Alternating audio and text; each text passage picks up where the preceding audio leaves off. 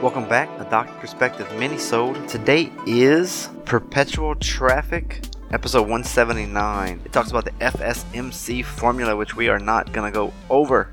But it, it, all that pretty much means is you have a web page, you're driving traffic, whether it's through Facebook or Google, and you want them to complete an action, like download your no needle acupuncture blueprint to get rid of knee pain. They click it, they download it, and now they're going to be in some kind of email automation. And at this point, you know, it's all about the follow up. Like, what do you do with these leads? You're gonna have cold leads, you're gonna have warm leads, you're gonna have hot leads. The hot leads are the ones that call you and like, yes, I want you to get uh, get scheduled now. And then the cold and the warm, you're gonna have to figure out. Uh, you might already have like a welcome email and like a three or four doctrination email sequence, which could then be followed up by you know some sort of uh, sales pitch that you may have. And then if they don't buy, or even if they do, you just send them a bunch of emails until they unsubscribe. Okay, so that's a theory that people use. After you take them through a certain amount of emails, you can kind of gauge do they open them? Do they click the links? And if you find someone who's clicking and doing all that stuff, then yes, keep them on the path that you are.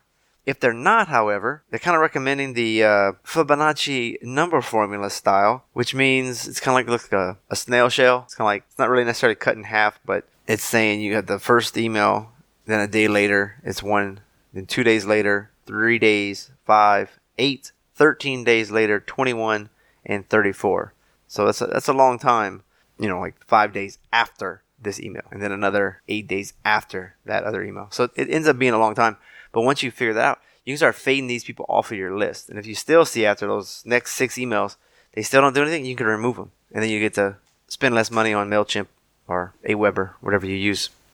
And so if you're looking for content creation, you can use other people's articles, you know, cite them. This was really something cool I was reading about your condition, you know, talking about doctors. Let's go with like T Chiro. That's just because what we're used to. And what you also might find is that you have a patient story. So if you keep answering, say, the same five questions every day, jot those down real quick or use your phone, record that question, and get back to it later that day and record your answer. And with Otter.ai, you can translate it for free. That can become a blog post. It can become an email. It can become YouTube. You can do a you know, Facebook or YouTube video about it, just answering the most common questions you're always getting anyway.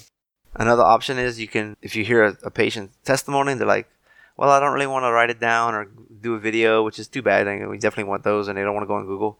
But you still know it and you can still use it, just don't use their name. And it's more of just a generic, well, I've had this patient before. And, and you just have to go kind of like a before and an after. You can go a step further and say, you know, what was the problem before you had the product, your service? What was the frustration ooh, that you tried to solve. But what was the difference between using your service versus, say, the other person down the street or the surgeon? And then take us to the moment that you decided this product is definitely working for me and what's life like now that the problem is solved. So there's your framework for an email. And then there's also the state a problem, agitate the problem, and give them a solution and what the solution was.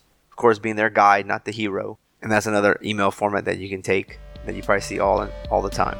All right, like I say, start a conversation. What are, you, what are your thoughts on the show? On these mini-sodes, on this one in particular? Just find me, reference the uh, episode that you're commenting about, and let's have a dialogue. You've been listening to Dr. Justin Trosclair, taking you, hashtag, behind the curtain.